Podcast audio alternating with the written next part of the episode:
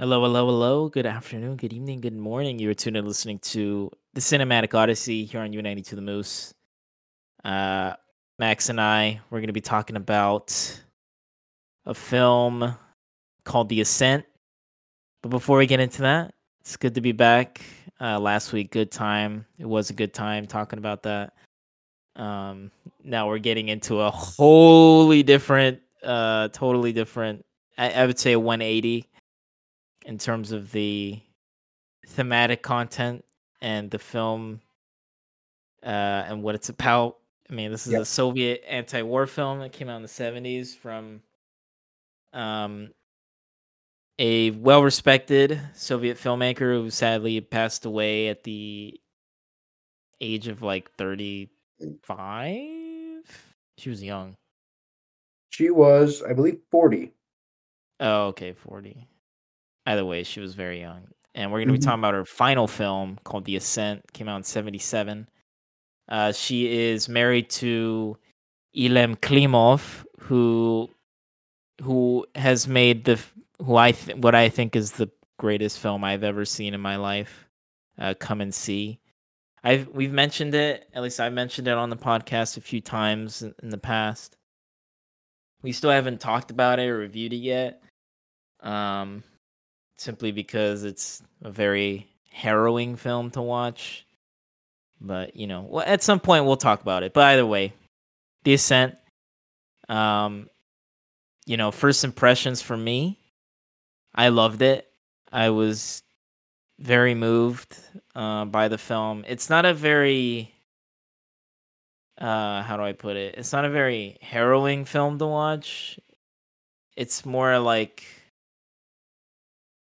it's a very spiritual film in essence and there's a lot of there's there's a lot of allegory well specifically uh messianic allegories uh, to christ with one of the characters and the other one being judas and that's pretty pretty clear but um i guess the story and the story of liberation um from their captors though that being the nazis and you know the various uh, other elements that take place in this film because this is this is taking place during World War II.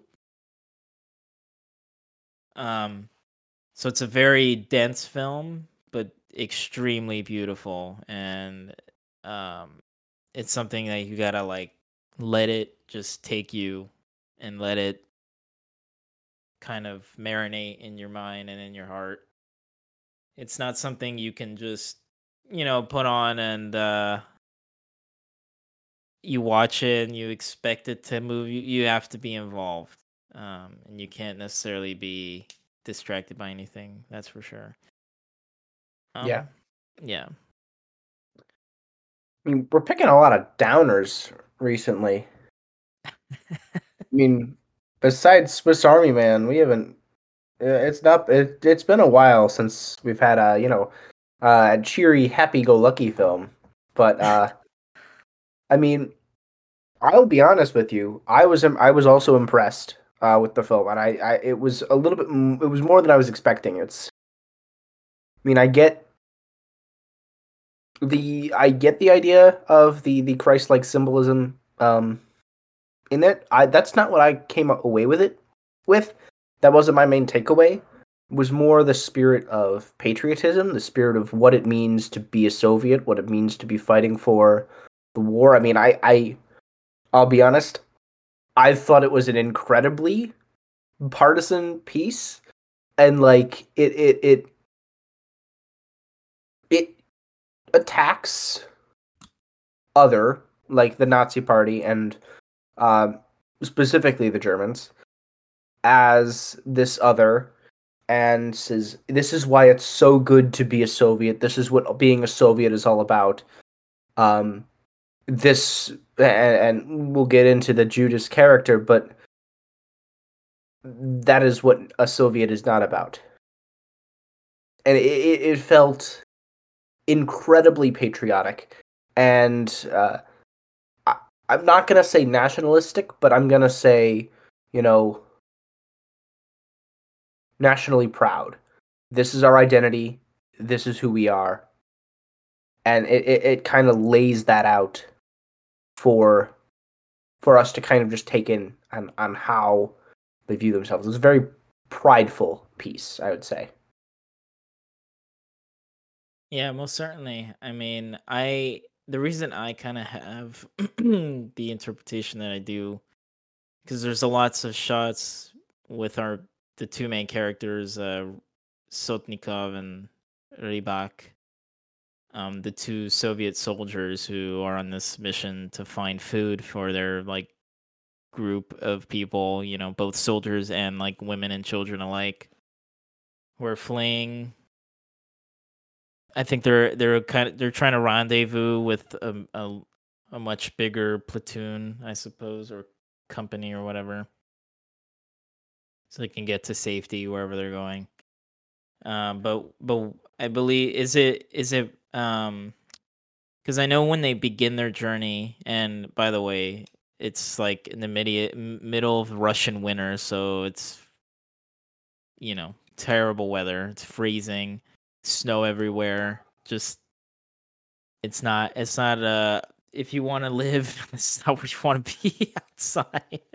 If you're trying to if you're trying to survive, that's not where you want to be. Uh, but anyways, uh, when they started off their journey, uh, which which soldier was it that said he was like a rifleman? Was it Rybak or Sotnikov? It was Rybak, right? I think so. Yeah, he was like the uh this the trained soldier, whereas Sotnikov was like a teacher beforehand. Yes. Yeah. Yes. Yeah. yeah. so yeah, because like you know, if for those that don't know, a lot uh, a majority of the Soviet army, the Red Army, was comprised of like just anybody they could that could fight. It was basically like the equivalent to the rebel army in um the American Revolution, like with the Americans, like the Minutemen, like farmers yeah. and stuff. Literally, like are the the soldiers that are fighting. I mean, you had the trained ones as well. Obviously, like in the Soviet case, there was trained soldiers, but uh, there was a, a good amount of people that were fighting that were not even trained. They were just like everyday working class people and they comprised of these groups called partisans or part yeah partisans um and they are like kind of nomadic soldier soldiers in a way. They're not really tied to a general it doesn't seem like. They're just kind of wandering around russia or like the eastern bloc and you know killing any nazis they may see. It's just kind of they're it seems like they're on a never-ending journey of liberation and trying to find safety um i mean in some instances like in come and see the partisan group that we do uh lay our eyes on they do go to battle. Specifically they go to a battle. Um but in this case uh, this group they're just kind of walking to a destination and they're running out of food and it's cold and it's comprised of like women and children and and soldiers as well. So there's that's that's important to i think important context for like what we're what we see in the film and how the how like these characters are shot specifically Sotnikov. And there's lots of I I think religious imagery um, with him, specifically messianic imagery, like with the lighting, these close-ups of his face that we see throughout the film, um, and the music too that plays as we see him fi- see his face, and he goes through these trials, these tribulations in the film that are somewhat mirrored to what Christ uh, had to go through, and he event well, spoiler alert, he dies. Um, but he never he never compromises his own soul, his own life to save himself, to save his life. Whereas his counterpart uh, does sell his soul to the to the devil, that being the Nazis, in order to save his own life. That being a Judas. Um, so that's that's how I get that uh, interpretation from that like it. from the film. But I mean, I absolutely get it. I mean, yeah, I, I, I can see your I can see your perspective as well. That makes sense. It's it's it's. I think your the, the interpretation that you've got is just taking it a step further, because like uh, the idea of it being patriotic and patriotism is, you know, I would die without compromising my beliefs. Oh, but to do so in a selfless manner. Oh, who else compromised their uh, didn't died without compromising their beliefs while having a friend who did and basically turned them in. I mean, it, it it's a reasonable leap, and like that is that's one of the reasons. Like I'm gonna go, I'm gonna go full history. Like that's one of the reasons that this film was really, really under heavy scrutiny by censors. They wanted to get rid of a ton of scenes. Um, before this this this film was ever produced and released to the public. Um, but what they kind of what they were able to do, um, our director, uh, remind me of her name real quick. Larisa, Larisa- Shepitko. Yes, Larisa Shepitko.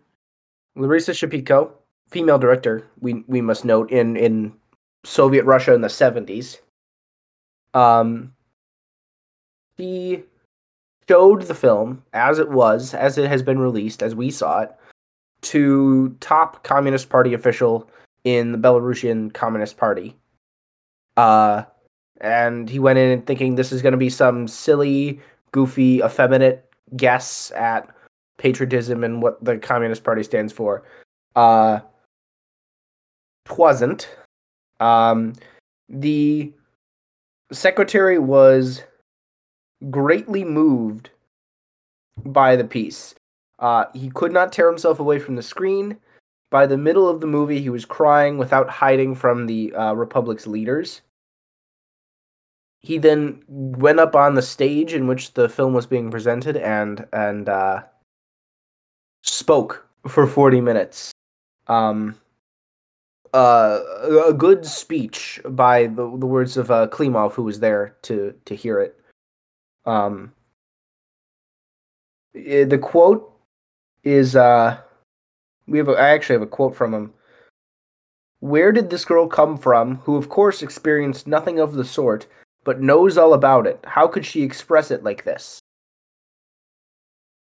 Um, I mean, we've got the light We've got the the light misogyny, but like the the the just kind of shock and awe that a woman could make such a beautiful work of art. Egad. So But- bad. Like this is also the part where Russians uh, or Soviet censors are really starting to chill out a little bit. Um, because they, they, they saw it as a religious film that was loosely tied to patriotic uh, communist sentiments rather than it being a partisan film and not mentioning religion because as we know soviet union was like state atheism please Yeah. um, Yeah.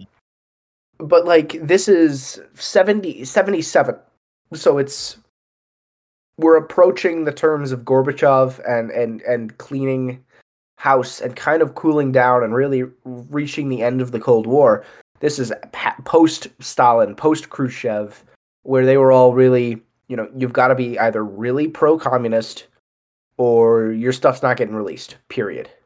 Because we need to make ourselves look strong we need to make ourselves look good. There can't be any any flaws in the image that we create. And that kind of the, time in which it, it it is released allows allowed the film to kind of be in its glory what it is.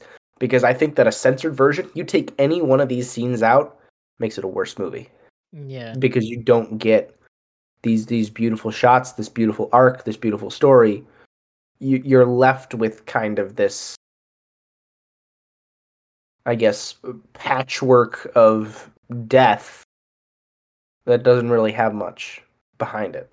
Right. Yeah, I mean, uh, it's. I mean, I. I don't know. I guess maybe I don't know. Maybe I didn't necessarily see the. I mean, it's obviously pro-Soviet, anti-Nazi. I mean, no duh. But um, I don't know. I guess the religious aspect of it was so prominent to me. I don't know. I guess that was kind of my main takeaway from the film that made it, at least for me, so moving and so powerful. Um, and I, th- you know, obviously, I think the patriotism aspect of it is certainly plays a role in in the power of the film as as far as like that that guy his, his reaction to it when he watched it Mhm. um but uh yeah i don't know i mean it's a film it's a film about well i mean it's a film about the people and that's kind of like eh, from the soviet films that we have talked about you know this and Soy Cuba and uh, Andrei Rublev.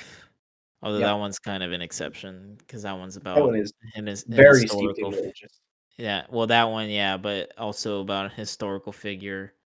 But like this and Soy Cuba, you know, these two films, they have the same, like, in terms of, they have the same approach in terms of the way that they uh, um, show the people that are going through these things.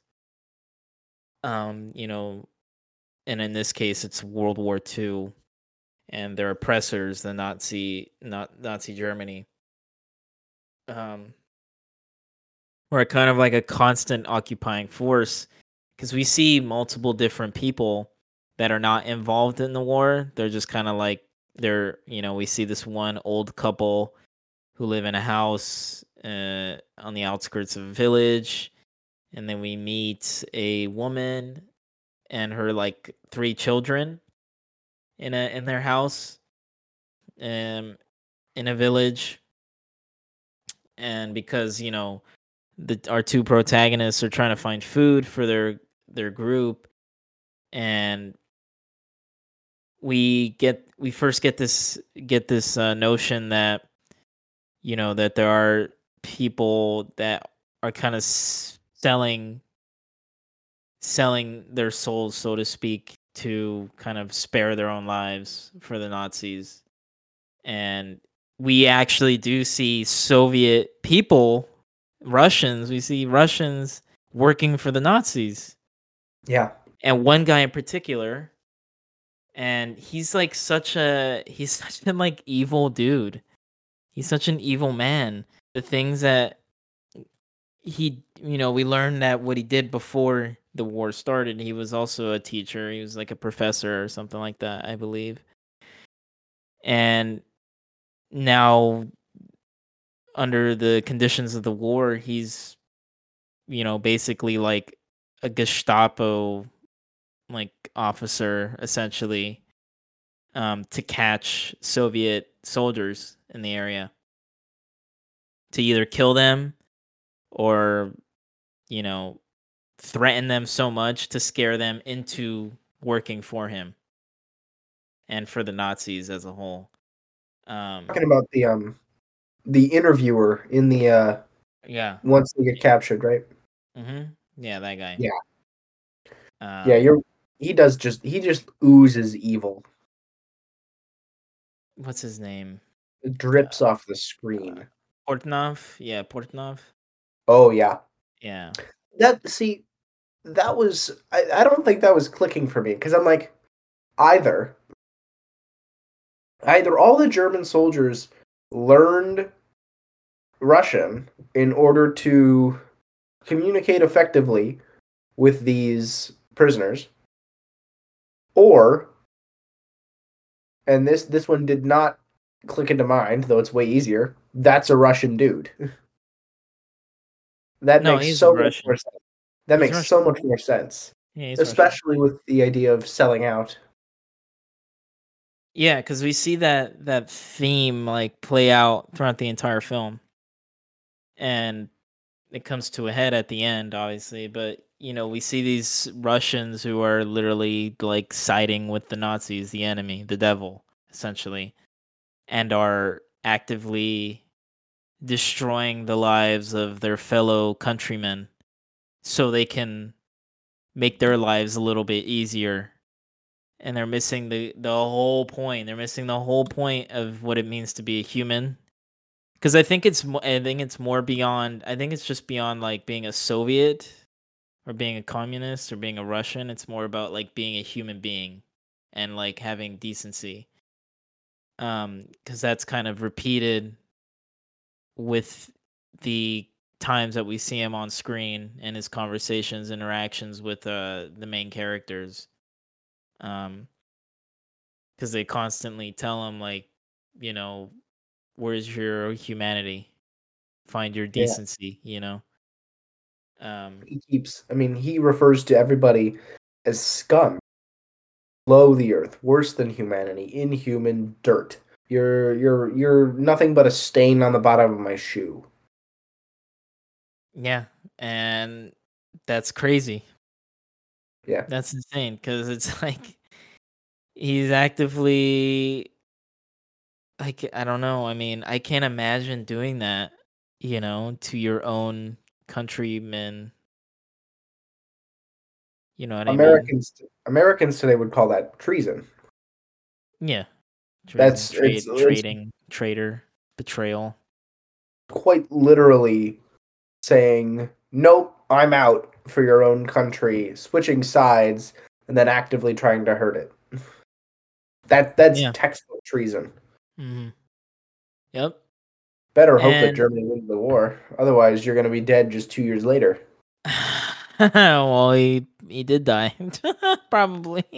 Well, he died inside. That's for darn sure. Yeah, he yeah he sold his soul to the Nazis. I mean, that's a that's a pretty big death already. Oh, death oh, of yeah. character, death of dignity. but it's like you know, it's it's crazy how how much they sign like how selfish they can get but like it's so interesting because they simultaneously they you know they treasure their own life so much so much to the point where it's like all right i'm willing to do whatever is necessary to stay alive and and i think that's what kind of that's what war kind of that that mentality of what war and and being in war kind of breeds is like surviving. That's surviving at all costs. Cuz you know, no one wants to die. You know what I mean?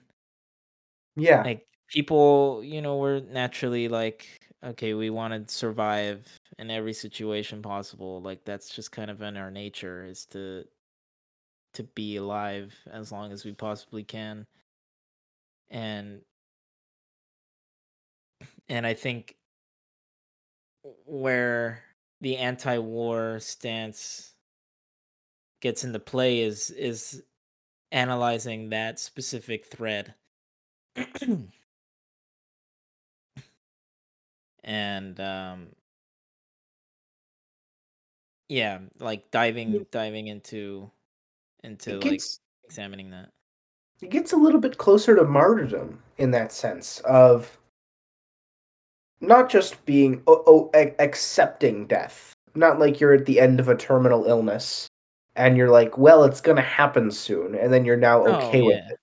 Yeah it, it's more of a decision to do so and to do so at the at the cost of your life to lay down your life for for your beliefs yeah. whether we take the the the um religious symbolism and say that it is christ-like that uh, he died that Sotnikov dies for um everybody else and and it's that selfless I stand up for what I believe in. It, it's what has to happen to keep my dignity.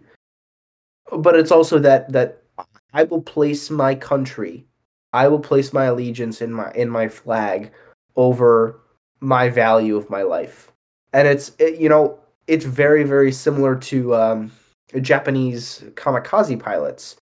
The and, and like a suicide bomber in which you would place your loyalty in your nation or your religion over that of your own life. Screw what happens to me. I'm doing this because this is what's right for my country or this is what's right for my faith. I there are almost 8 billion people in the world. There are not that many who would make that choice. Yeah. There are Yeah. not that many. Yeah, because I mean, you know, we see the actions of Sotnikov, and you know, I think uh, a lot of people watching this would say, "Oh, yeah, I would definitely do that." You know, But I, I'll be honest. but obviously, you know, in that situation, I think a lot of people would chicken out and be like, "All right, I'll just, I'll stay alive. I'll do whatever is necessary." I I know I would. I know for a fact that I would. Which I that I- mean, isn't that? But that's like kind of that's sad to say, though. Yeah. You know. I mean, it it, it is, and and if, you know, if you if we want to reflect on that, like to know that you're one who values life above all others, above all other things. it- It's just kind of an interesting thought because it's it's quite simple as to who it. If if I'm to answer the question, who am I going willing to die for? That's hopefully a question I never have to answer. But if I do have to answer it, I'm quite worried that the answer is nobody and nothing. Um, a very selfish, self self-absorbed answer there. But it's it's at least how I'm feeling now. Like, if you look up, I look up at you know figures who die for their faith or for their country in in brave, noble ways. You know, Joan of Arc, that sort of deal. hmm I think that's impressive. Never could do that. Yeah, And I I'm- mean, no, you were gonna say No, I was not. No, what? I, well, yeah. I mean, I was gonna say though, like to your point. I mean, those those types of people that do those things are extraordinary. They are out of the ordinary, you know. Yeah, And not to condone actions, but to m- mention that they are in the select few of people who who do. yeah, no, they they are willing to. Um. Well, I mean, in the case of Joan of Arc and in Sotnikov's case, he they are they were both willing to to maintain their humanity and their integrity, despite knowing that they are gonna die. Yes. you know they sacrifice their own life for others and that that's like the most christ-like thing that you could do um as a human being and i think that's why the way that he's shot like with these close-ups with the lighting the music like he's very very clearly shot in a way to kind of evoke this messianic imagery. Um, and I think it's utterly beautiful. Um, and very powerful. I would agree. Yeah, because uh, I mean, on the the poster, on the poster of the film, you you know, Shapit uh Shapitko, Sotnikov is his head is there. He's looking up at the sky, and then I mean, it's literally called the Ascent. The film is called the Ascent, the Ascension, the Ascension into heaven. Yeah. You know, I mean, it's I'll be right honest with you. I did. I'd be honest with you. I didn't really know what I was looking at until I'm like, oh, they're just they're walking up the hill. They're walking up the hill to the place where they will be killed. Yeah, and Jesus walked up the Hill or Mount. I forget what it's Yep. called. Yeah. Um, yeah, No, that's exactly what I was gonna say yeah, too. You know, carry your cross. I mean, he's been shot, so he's obviously not at hundred percent. yep. Um, climbing up to basically just you know set yourself up to die. And you know, I gotta mention too, he wasn't the only one that died either. No, you're right. And so, you know, we have three other people who got killed. We have uh, that the old man that I mentioned earlier, who lived in his house with his wife, who was accused. He was accused by um Rybak. He was accused by Re- Rybak as a man who's who worked for the Nazis, and they they didn't kill him. They just stole one of his sheep and they left. Um, and so we're left with that information to kind of come back full circle later in the film, and then they uh, get in a firefight with a group of Nazis who are just kind of wandering around on a road. Um, kills one of them, although in the process he gets shot. Nazis run away. Um, and then they get to another like little house um homestead where this woman um by the name of uh Demchikha Demchikha Demchikha. I believe that's yeah, and she had a second name, but that's the one that uh, the Soviets call her. That Sotnikov and Rybak uh, call her. yeah and so we see we meet her and her family her husband is fighting off in the war on the front lines as she says and you know she has a couple of children and she's a little upset that they showed up because as we soon find out a group of nazi soldiers show up at her house getting like food and stuff um and Sotnikov and Rybak they hide in like her attic or whatever. And Yeah.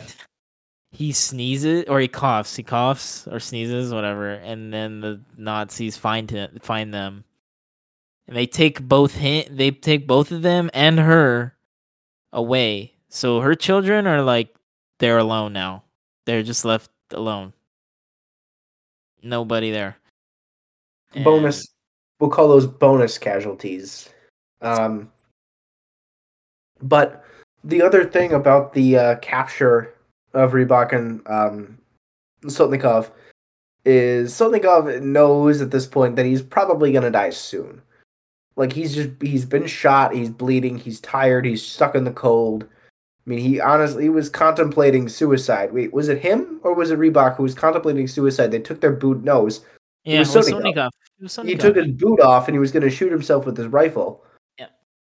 Um, does not. Uh, and yeah. it's not that he failed, but it's that he does not Mm. do so. Rybak kind of comes in and saves him. But the uh Sotnikov at this point knows he's gonna die. Rybak is like, I'm still kicking, I'm gonna do everything I need to. Rybak is the one who surrenders. He puts his hands up 1st Mhm. He he shouts out, Don't shoot. Cause the the Nazi, he's about to just empty a machine gun into the loft. It'll Yeah. kill them both. Yeah. Instead, he pleads for mercy, which then in turn buys him the chance to turn over on his country, which in turn then buys him a few extra years of life. Sotnikov doesn't. I mean, he still dies like a day later, but like Yeah. it bought it bought him that extra day, I guess. And But um Sotnikov was not willing to. yeah, and we haven't mentioned Rybak has these like daydreams or visions of him like trying to flee from his captors Yes. and it and in each time he gets shot and killed. and he's like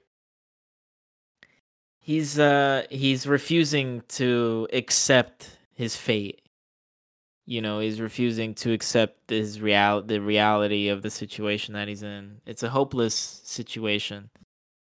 Um Yeah. And yeah, he lives with that fear of death that I think you know, in war I don't know, I mean, when you're in war, I feel like you just kind of have to live with that that possibility of you dying, you know. Yeah, You know. agreed. So, but either way, um, and it's funny too because he's the soldier. He's the Soviet soldier. Sotnikov's not. He's a teacher. He was Yeah. teaching before this. He had no idea. He had no idea how to use a gun properly. I mean, the guy was literally teaching children like a couple years ago. You know. Um. So it's like it's it's interesting how how uh that Larisa kind of throws that I guess on its head. Um like with with regards to I cuz I don't know I don't know like the cultural um like you know obviously in America v- m- our troops are very uh are put on a put on a pedestal and whatnot we're a very patriotic nation in that regard, but I don't know if that was like the same way in in the USSR, like with regards to the way they saw their soldiers. I would assume so. I'm not sure though. I don't know if it's seeing the soldiers as in this in this way because everybody's a soldier. That's true. Yeah, that's and true. so to look, look to hold the soldiers on the pedestal is to hold the nation on the pedestal, yeah, that's true. which is That's- where where where it comes back to that yeah. hashtag nationalism. Hashtag nationalism. That's, that's what we're that's what we're gonna title this episode. Hashtag nationalism. Although I don't know if I would call like this film nationalistic though. Really? I don't think I don't think so. I mean, I mean, I mean, it, it, it, it. I mean, the ending of Rybak back in the in the the uh, camp, uh, attempting to take again. I, I'm gonna call it the coward's way out to hang himself with his belt in the porta potty. Uh, sorry, the outhouse. It's not a porta potty. it's made the of, like, Andy Gump, the Andy It- Gump. it's made of sticks. Like it's not a porta potty. But Rybak attempting to hang himself in the in the I'm gonna say it again in the porta potty. the Andy Gump, yeah. He he already regrets the decision that he made because now he kind of understands the consequences. Okay, I'm alive. I didn't hang on the top of that hill. Oh, now everybody who is still loyal to the to the Russian army and the Soviet the Soviet cause uh, thinks that I am a traitor. Side note: I am. Uh, and plus, if I try to escape or live or do anything that I'd like to do, uh, rather than following the whims of the Germans, who I don't like and did not sign up to fight for, uh, I'll get killed. Uh, so I am now technic instead of being dead for my country nobly, I am now. How do I say e- how do I say effed in a radio friendly way? uh, screwed, uh, Screwed. toast, uh, kaput. Toast kaput. kaput. That's a German word, by the way. It means broken. Oh, really? Yeah. That's funny. Du bist Yeah. kaput. You are broken. But the uh I mean he he traps himself in a worse prison. And the the stance of the film to say, okay, yeah, you could die for being a Soviet, but this existence for Rybak afterwards is misery. And it is worse because he's rolled over on everything he believes in. And he's rolled over on everything that he's known. And again, he's probably going to die because, like, this is what, 43, 44 probably? I mean, at the I don't know. earliest, it's 41, and he's bought himself like four more years, if that. before the Soviets are like, you all, you all were traitors and rolled over on on the nation. You're dead, and then it's execution by firing squad, just like in the end of like Jojo Rabbit. Like, Excuse he's- my firing squad. yeah, which in in- which by the way, not a noble way to go. That's like one of the worst ways to go, I would think. Although it's quick and painless, no. But it it also fits in with his uh, visions. You know, I Yeah, that is true. That's I true. try, to, I try to escape. The Germans will do it. If I stay, my own people will do it back to me. And it's like, you know, he's like, what's the point of like debate? Just, I don't know. I don't see. I mean, yeah, you're, you, you, you sold your soul.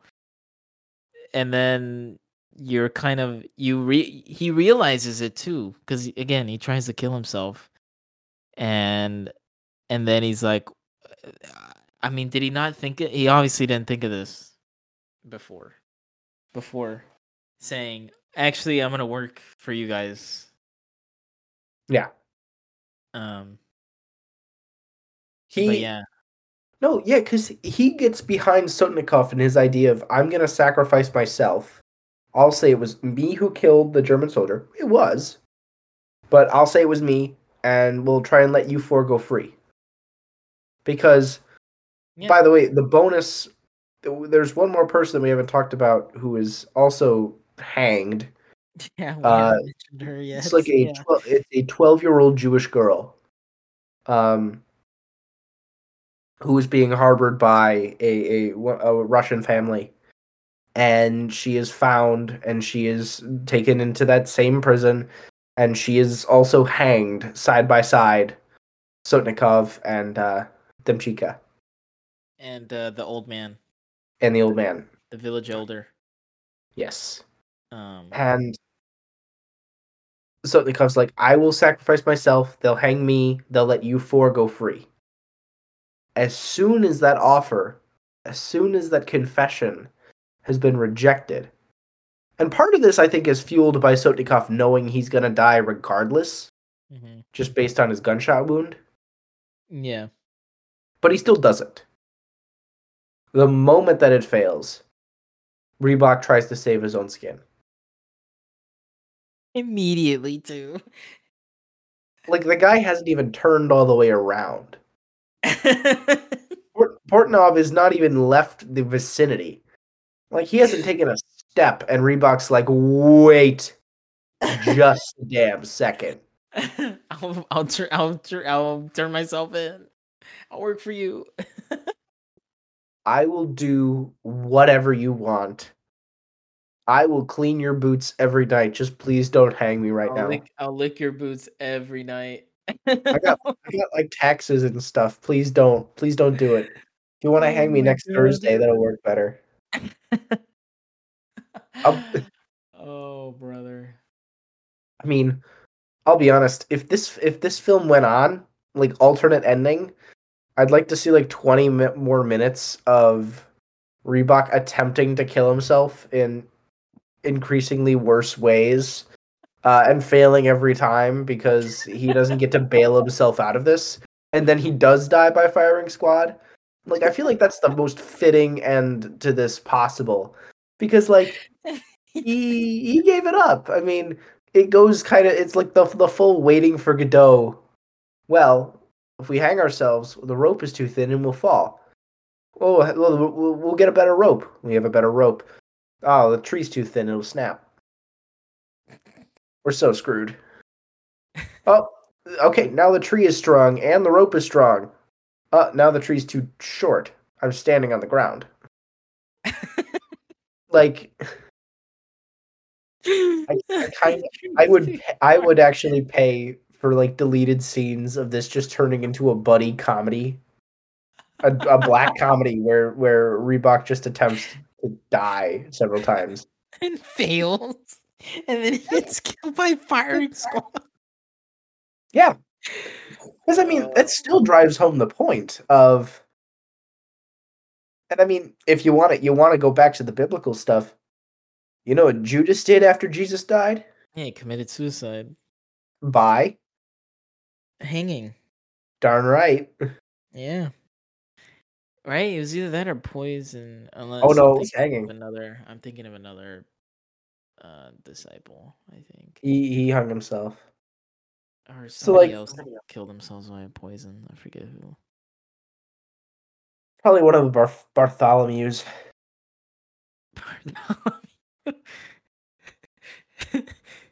I don't know.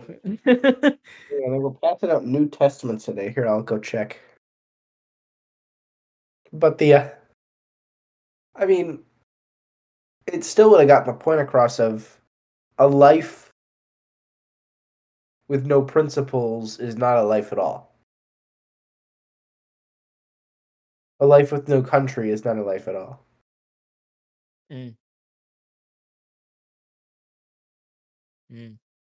So okay, I mean, I all right, that makes sense. I could see the nationalistic angle. I could see it. I could see it, but I don't Mm. think that's like the main thing, though. It, I mean, it. It's you're probably right, but it wouldn't have been released if there wasn't this nationalist angle.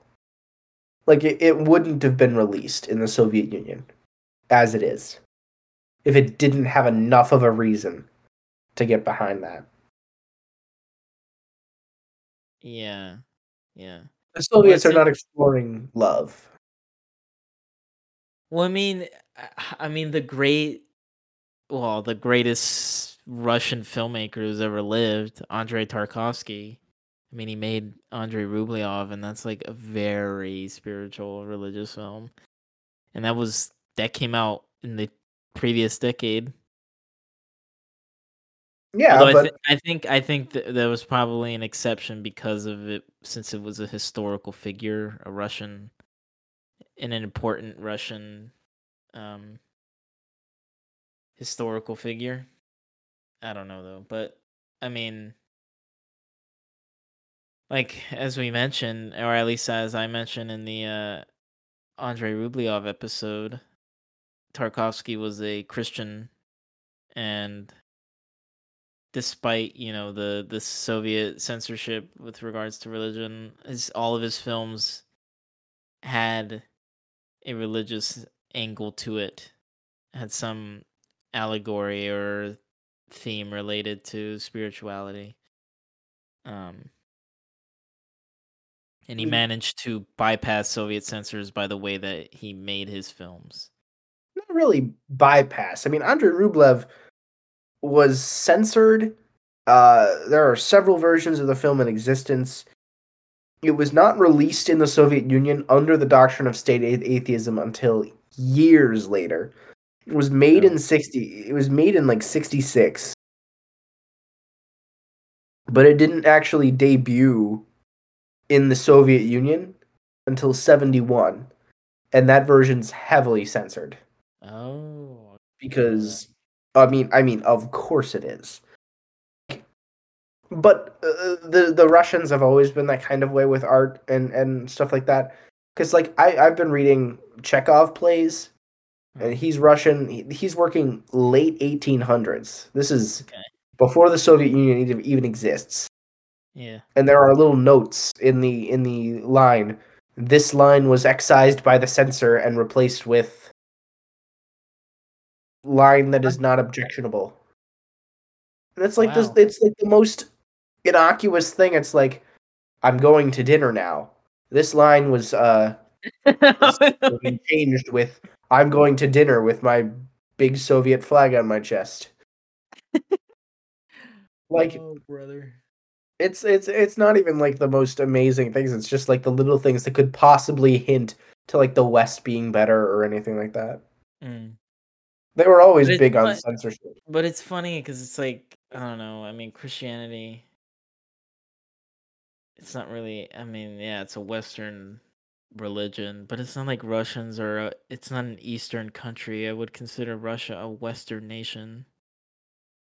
It's fair, You know, but I or mean, though, or or a country like it's not really bound by Eastern or Western uh category. It's kind of just like Russian literature, Russian filmmaking, thought, Yeah. philosophy. It's kind of its own thing, Yeah, but- isolated from Right. uh, the West or the East. But, you know, Christianity underwent that same degree of censorship, that belief. I mean, the early days of Christianity, I mean, first 300 years of this religion, it's whispers and hearsay until Constantine. Oh yeah, the um, nice. No, what is it? The Edict of. Not Milan. Is it Milan? Mm, no. Maybe. No. Back to my world history. but it was it was a big big baddie Constantine. Not baddie like he was a bad guy, Yeah, but baddie Edict like he was Milan. hot. But um It is Edict of Milan. heck yeah. 13, But, like- or 3, 13 AD, 3, 13 AD. but it took him 300 years to actually like not be persecuted entirely Yeah. for your religion. I mean, yeah, yeah. They're the good. Russian- or Soviets are- the Roman Empire. the Soviets are going after everybody. I mean, the Roman. I mean, if you want to, I mean, how often do we talk about the Roman Empire on this podcast?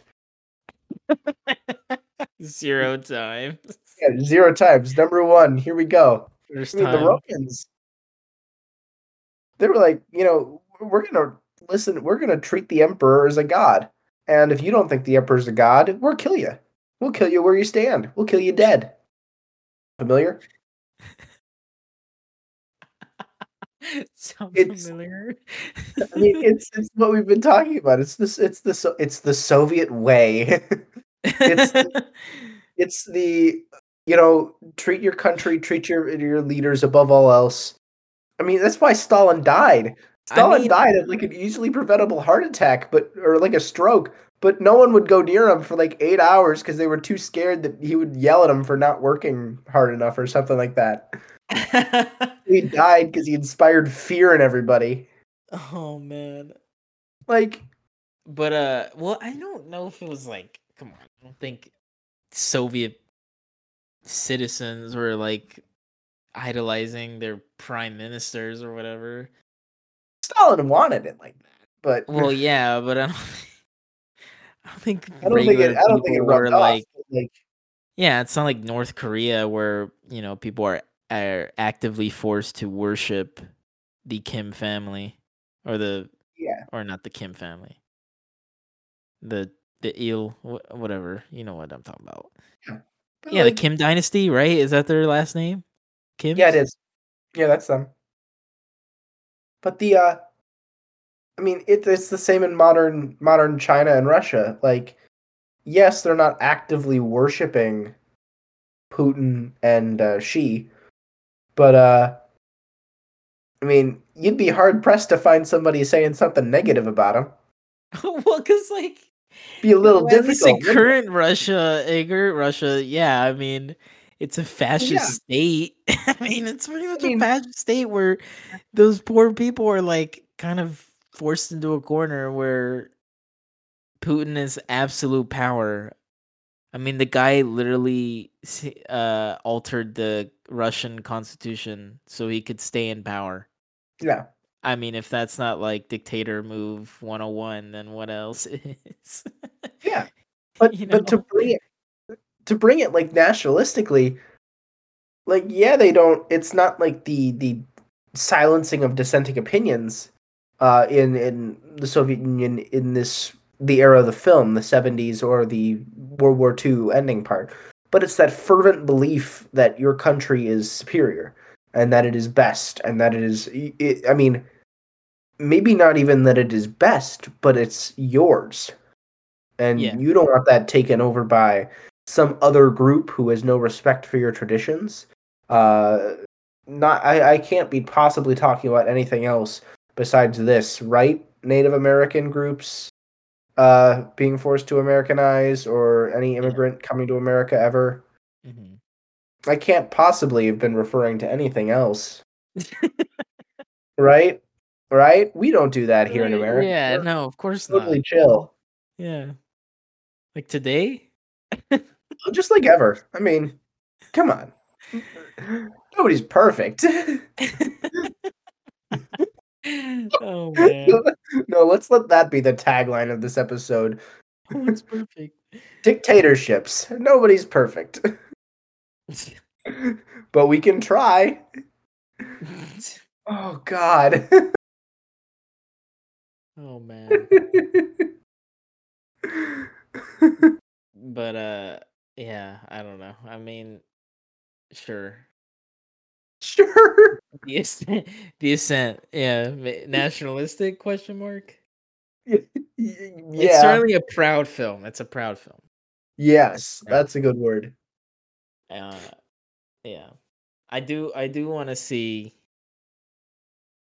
the director of Soy Cuba, his other works like crane uh um crane the cranes are flying and then letter never sent. Um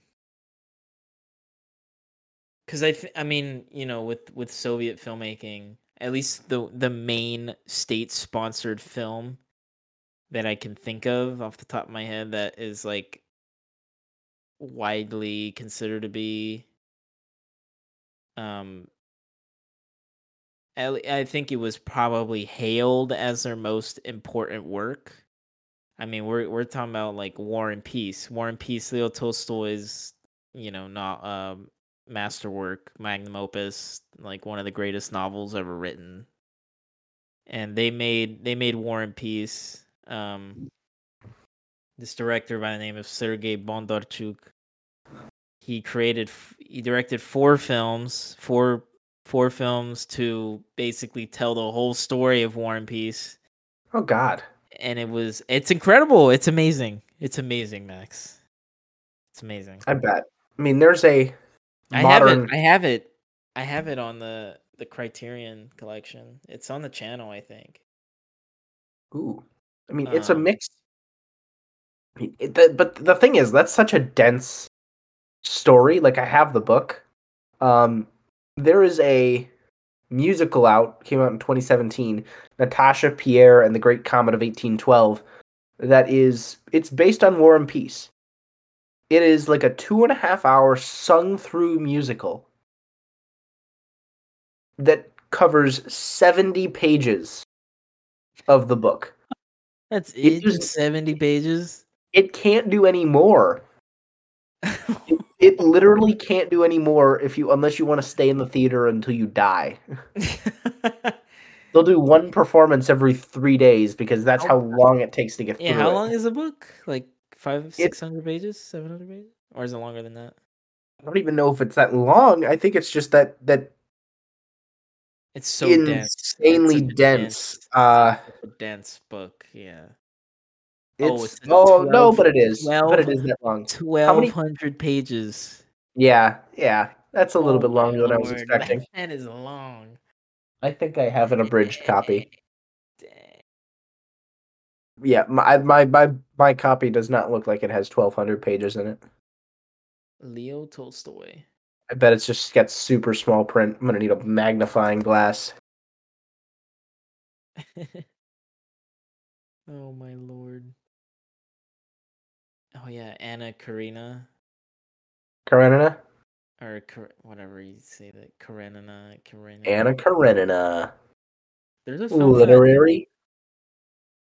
I'm pretty sure. I think who made it? Uh, Was it Jean Luc Godard that made one? What the book? He like adapted the book for a film. Yeah, there's a film of it. Uh oh, there's multiple one. There's lots. Uh, whatever. We're getting off track. Anyways, Egad, we're getting off track. Russian epics. Uh, Anyways, Yeah. I mean, the ascent. I I look. I gotta be honest. I shed I shed some tears. Um, during the the hanging sequence. Um, I know that sounds really odd, but trust me, when you watch it, it is a very moving sequence. Um, Yes. very powerful, very powerful. Um, it's, yeah, and from that alone, I mean, everything leading up to that that point was masterful filmmaking uh, on the behalf of Larisa. Um, it was it's such a beautiful film just to look at too, just visually. It's an incredibly beautiful film, and it's like you know, it's it's it's hard to achieve that considering like the the setting. I mean, we're talking about Russian barren wasteland, the Siberia, essentially. In But winter. uh, yeah, she manages to to make it look heavenly, angelic. Yeah. Um, hey, that ties into a theme. I know. Crazy how that worked. um, but yeah, I genuinely think this is a masterpiece and is going to be one of the is going to be at the top 10, maybe even top 5 for me at the end of this year. Um so cuz I'm you know, I'm I've watched a lot of great things this year already. So Yeah. my my top 10 is going to be hard to like kind of sparse out and figure out Yeah. okay, what's what's going here, what's going there. Yeah, I'm narrowing in on 50 films this year, and a lot of them have been really good. Yeah. I'm at what am I at? I'm at 80 78. Damn. 78.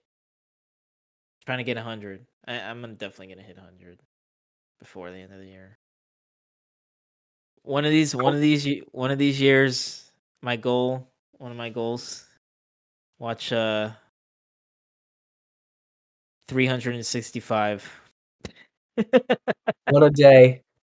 What a day. Damn. No, or that's just just a marathon in a weekend. 500 films in one year. 525,600 movies. All right, we got to get off. I'm singing Rent now. We got to get out of here. oh boy.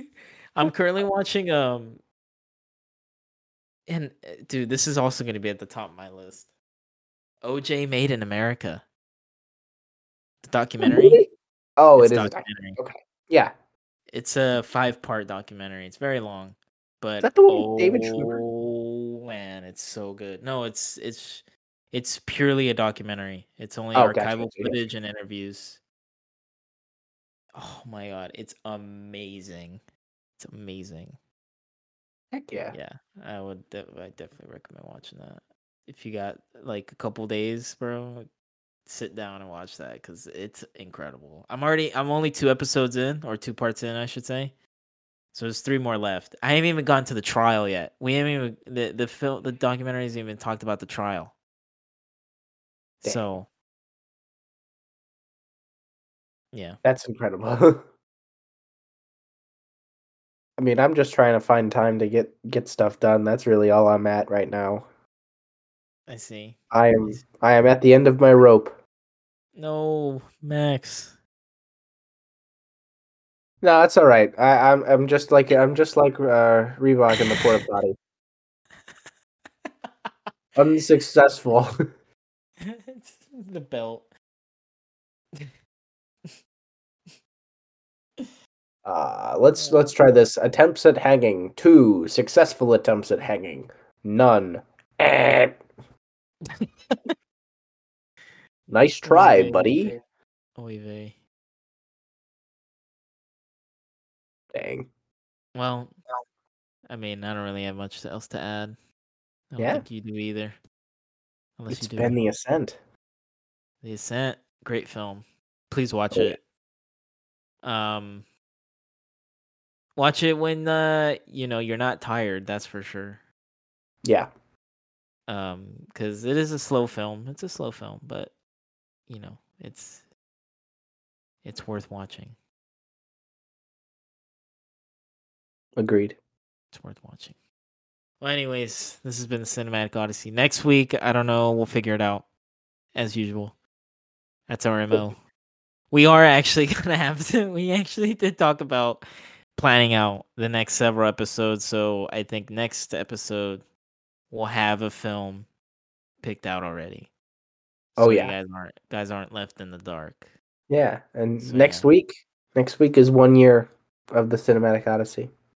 Dang, that's crazy. You know, I mean, I mean, we'll talk about it when we get there, but Oh yeah. crazy, crazy. Thanks, thanks everybody for listening. Seriously. Yes, thank you. And on an unrelated note, now that I think about it, since it's October, we should do a horror film. Oh God. I'm gonna wet myself.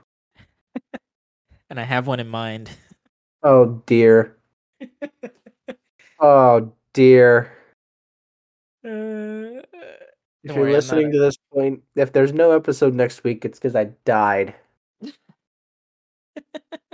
Shock. well, anyways, thanks for thanks everybody for listening. This has been the Cinematic Odyssey. Catch us next week. Um, this has been The Ascent forever.